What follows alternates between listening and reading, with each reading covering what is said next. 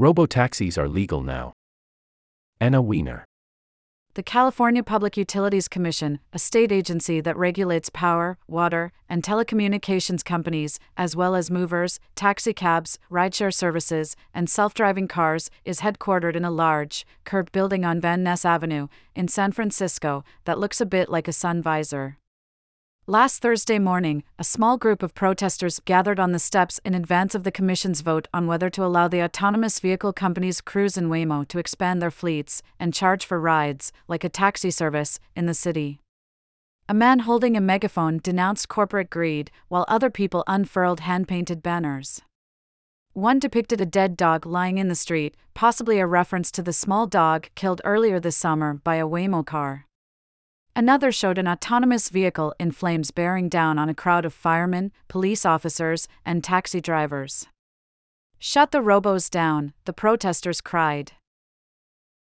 Members of Cruise's public affairs team held a press conference off to the side.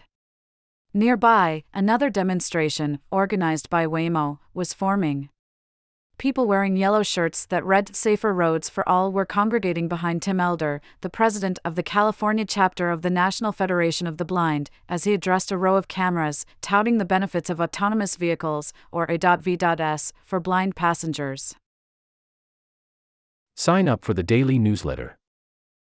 Receive the best of the New Yorker every day in your inbox. Email address by signing up, you agree to our user agreement and privacy policy and cookie statement. This site is protected by reCAPTCHA and the Google privacy policy and terms of service apply. Earlier in the week, the Commission had met with representatives from the city's fire department, police department, and public transit system who had voiced their opposition to expanding autonomous vehicle service. The San Francisco Board of Supervisors and Planning Department had also objected. Among their concerns was the lack of publicly available data about the cars and their operations. Although the AV companies do share some data with regulators, they do not disclose data about individual accidents, citing confidentiality concerns. https slash slash www.sfexaminer.com slash news slash cruisewaymo want to keep data on their robo-taxis confidential slash article underscore a1 and beta bfbbdhtml. The companies tout their vehicles' safety records, they say that their driverless cars follow the speed limit, are up to date on new regulations, and have so far had fewer collisions than human drivers. But city agencies have taken to collecting their own incident reports and claim that problems with the cars have increased dramatically in recent months, presumably owing to increased driverless car activity the CPUC reported that first responders had filed nearly 600 incident reports about driverless cars since June of 2022, while the fire department noted that its members had filed nearly 60 unusual occurrence reports in about the same time period. The cars block traffic, they stop without warning, they, reportedly, drive through stop signs and toward pedestrians in crosswalks, and, in their adherence to pre programmed rules, they can behave in illogical, erratic ways. Driverless cars cannot be cited by the police for moving violations. In March, following a rainstorm, two driverless cruise cars drove through caution tape, then proceeded to maneuver into a tangle of fallen electric trolley lines and drag a wire several yards up the block. A.V.S have run over fire hoses, blocked fire stations, and sidled up to engines at active fire scenes, only to stall. An electric car with no driver kept driving towards fire scene and was going to run over our hoses and possibly put our firefighters at risk. After warning car twice, I smashed the window and the vehicle stopped, one fireman wrote in a report. Cruise and Waymo say that they have taken various measures to train emergency responders on how to dismantle or otherwise engage with their driverless vehicles. They have offered on site training, produced instructional videos, and launched an emergency call in line but responders note that the tactics they've been urged to use, such as disabling a stalled car and pushing it out of the way, are time consuming and resource intensive in situations in which every second matters. It is not the responsibility of my people to get in one of your vehicles and take it over, Jeanine Nicholson, the San Francisco fire chief, told the Commission, referring to Waymo's and Cruise's driverless vehicles. It is the responsibility of the autonomous vehicle companies to not have them impact us in the first place. After the meeting with the city agencies, the local NBC affiliate ran a widely shared segment on the vote in which Bigad Shaban, its reporter, hopped into a Cruise vehicle for a test drive with a driving instructor. On a busy, two way, six lane street, the driverless car drove haltingly for about three minutes, occasionally between lanes, then accelerated toward the median and stopped outright, obstructing traffic for 20 minutes with two passengers inside. A statement from Cruise, issued to NBC, cited complications from an unexpected construction zone. Later that week, Mission Local, a San Francisco news site, published many of the unusual occurrence reports filed by the San Francisco Fire Department detailing the specific struggles and detrimental encounters between first responders and Cruises and Waymo's self driving cars. Still, some critics of AV expansion have felt that the deck was stacked. The CPUC, whose members are governor appointed, has been criticized for its lack of transparency. One of its commissioners, John Reynolds, worked as managing counsel at Cruise from 2019 to 2021. There was pressure for Reynolds to recuse himself, though no indication that he might do so. I asked a few people wearing the yellow t shirts whether Safer Roads for All was a nonprofit or some sort of independent organization. No one seemed to know. One man told me that he worked for Waymo, several participated in Waymo's Trusted Testers program. Soon, we proceeded into the auditorium, which had rows of pink brown seats and a dark blue carpet. The air felt thick and stagnant. It was precisely the sort of dingy, functional, bureaucratic place where pivotal decisions about the future of technology, involving public safety, urban infrastructure, accessibility, climate change, economic opportunity, surveillance, and policing, are made. Public comment began at 20 minutes past 11. I'm a software engineer, and I'm very concerned about the lack of regulation around AV software, the first commenter, who wore a baby blue shirt and sunglasses pushed up on his head, said. In any other industry where software controls dangerous mechanical devices, there are significant regulations to make sure that software is safe. Calmly, he noted that stiff regulations govern the autopilot software in airplanes and the software controlling power plants. With a.v.s, we have none of these assurances, he went on. We don't know how thoroughly it's being tested, or in what scenarios. We don't know what kind of bugs they are finding. Cars can be extremely dangerous, and it's negligent to expand before we make sure that the software is safe. Beside me, a man worked in pencil on the Puzzles Endgames page of the San Francisco Chronicle. The second commenter presented a statement from a friend, a volunteer firefighter, on another issue the retirement of copper wire landlines. I need the safety and reliability of wired equipment, the commenter read out loud. It is a matter of survival in the hills of Marin County, where wildfires can happen quickly. The writer of the statement said that exposure to Wi Fi raised her blood pressure to dangerous levels. I cannot use any wireless Wi Fi or smart technology without actually risking my life, the commenter read. Then a dull chime rang out, signaling the end of his allotted 60 seconds. Some 200 people had signed up to comment.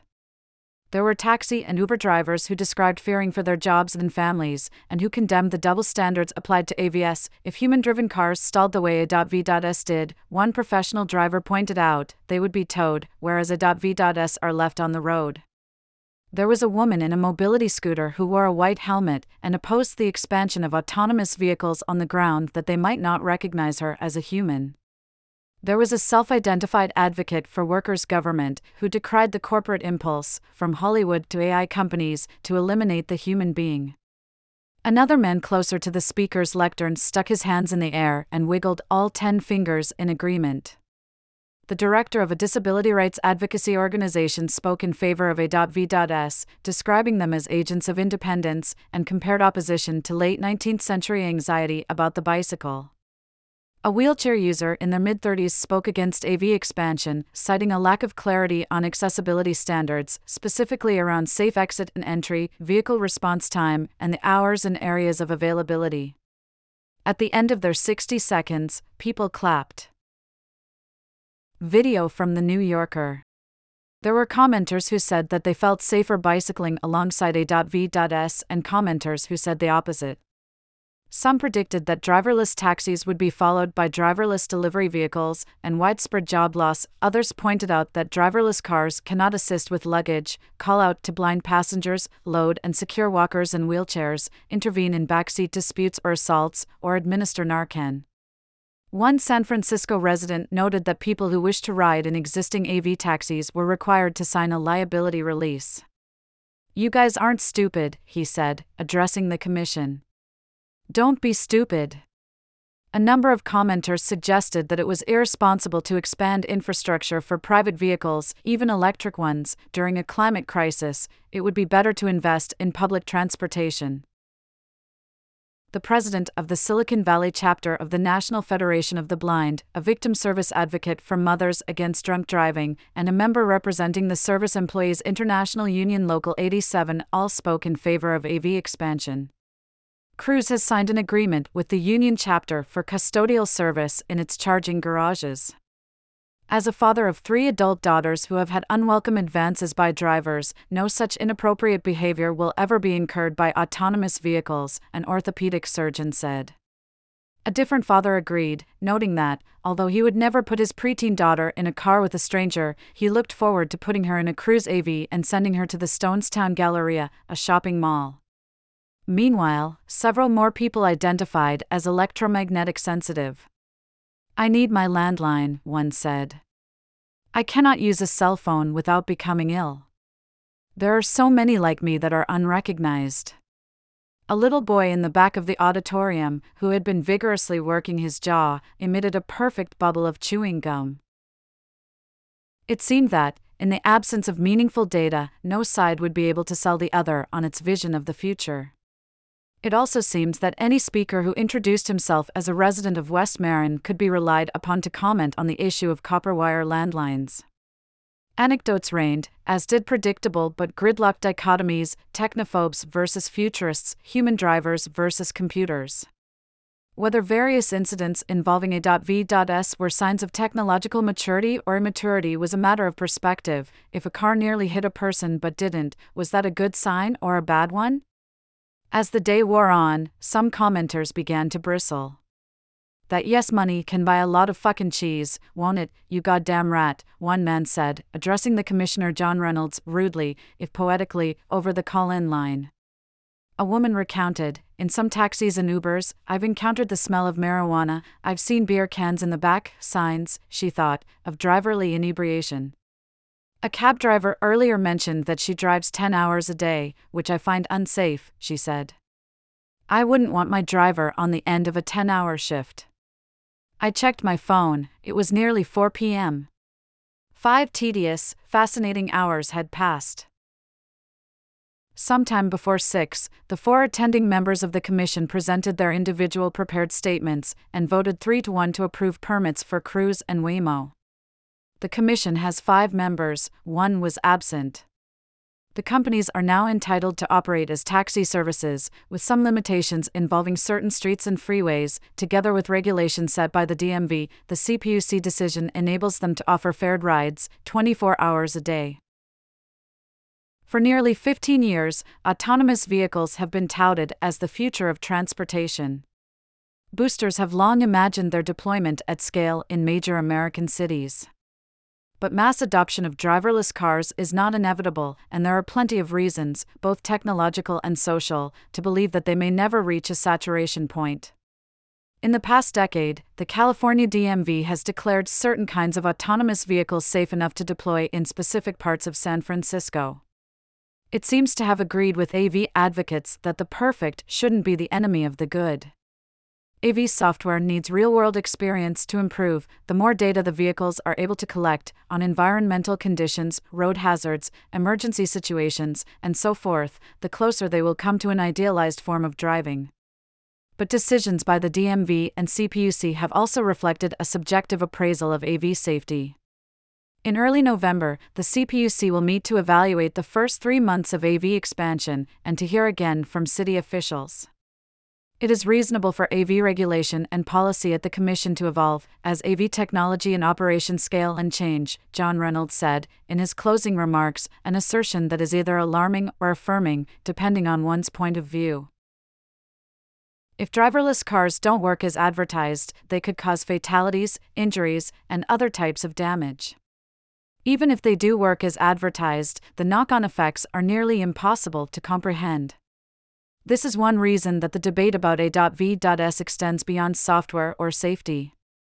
People have strong feelings about A.V.S because they have strong feelings about infrastructure for people with disabilities, the environmental costs of cars, the supplanting of public services with private ones, the design and priorities of urban life, the proliferation of roving surveillance cameras, the possibility that gig workers and taxi drivers will lose their jobs, cozy relationships between lobbyists and appointed government officials, and, in the case of San Francisco, the feeling that the tech industry has already swarmed and damaged the city and its residents, and some people have had enough. There are currently 40 companies, including Apple and Amazon, that have received permits from the California DMV to test autonomous vehicles in the state. A truly pro social, pro safety approach to developing driverless technology would probably be to commit to open source development so that each autonomous vehicle company could incorporate discoveries made by all the others. But, in this reality, the company's programs will evolve and succeed or fail separately. The DMV and CPUC can suspend or revoke permits. Depending on how things go, expansion in San Francisco could be the first step toward expansion across the state or even the country, not only for Cruise and Waymo but for other companies. Alternatively, the rollout of driverless taxis in San Francisco could be remembered as a tragic episode in the story of technology. For the time being, San Francisco residents are in suspense. Cruises and Waymo's driverless cars will compete with medallion taxis and Uber and Lyft. They will likely contribute to congestion and continue to have near misses and close calls with cyclists, pedestrians, and other vehicles. To date, there have been about 500 driverless cars in San Francisco, and they already feel ubiquitous. It's easy to imagine more of them scrolling up and down the city streets. Meanwhile, at around 11 o'clock on the night after the CPUC vote, videos of a traffic jam in San Francisco's North Beach neighborhood began circulating on X, the social media platform formerly known as Twitter. North Beach is an older neighborhood with many narrow one way streets, often crowded with people visiting restaurants, bars, and strip clubs. The videos showed at least six driverless cruise cars stalled at an intersection, creating a cluttered, chaotic snarl.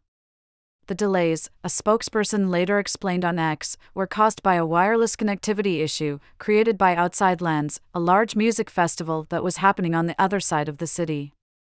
After 15 minutes, the cars restarted. The San Francisco Examiner later reported that the jam was actually caused by a pedestrian who intentionally interfered with one of Cruise's robotaxis. On Thursday night, a driverless cruise car, carrying a passenger, collided with a fire truck. A statement from Cruise, posted to the company's corporate X account, indicated that the AV might not have yielded to the emergency vehicle as a human driver likely would have. Then, a couple of hours later, in a different part of the city, another driverless cruise car was involved in an accident after it responded to an oncoming car by braking and stopping short. On Friday, the California DMV asked Cruise to reduce its active fleet by 50%.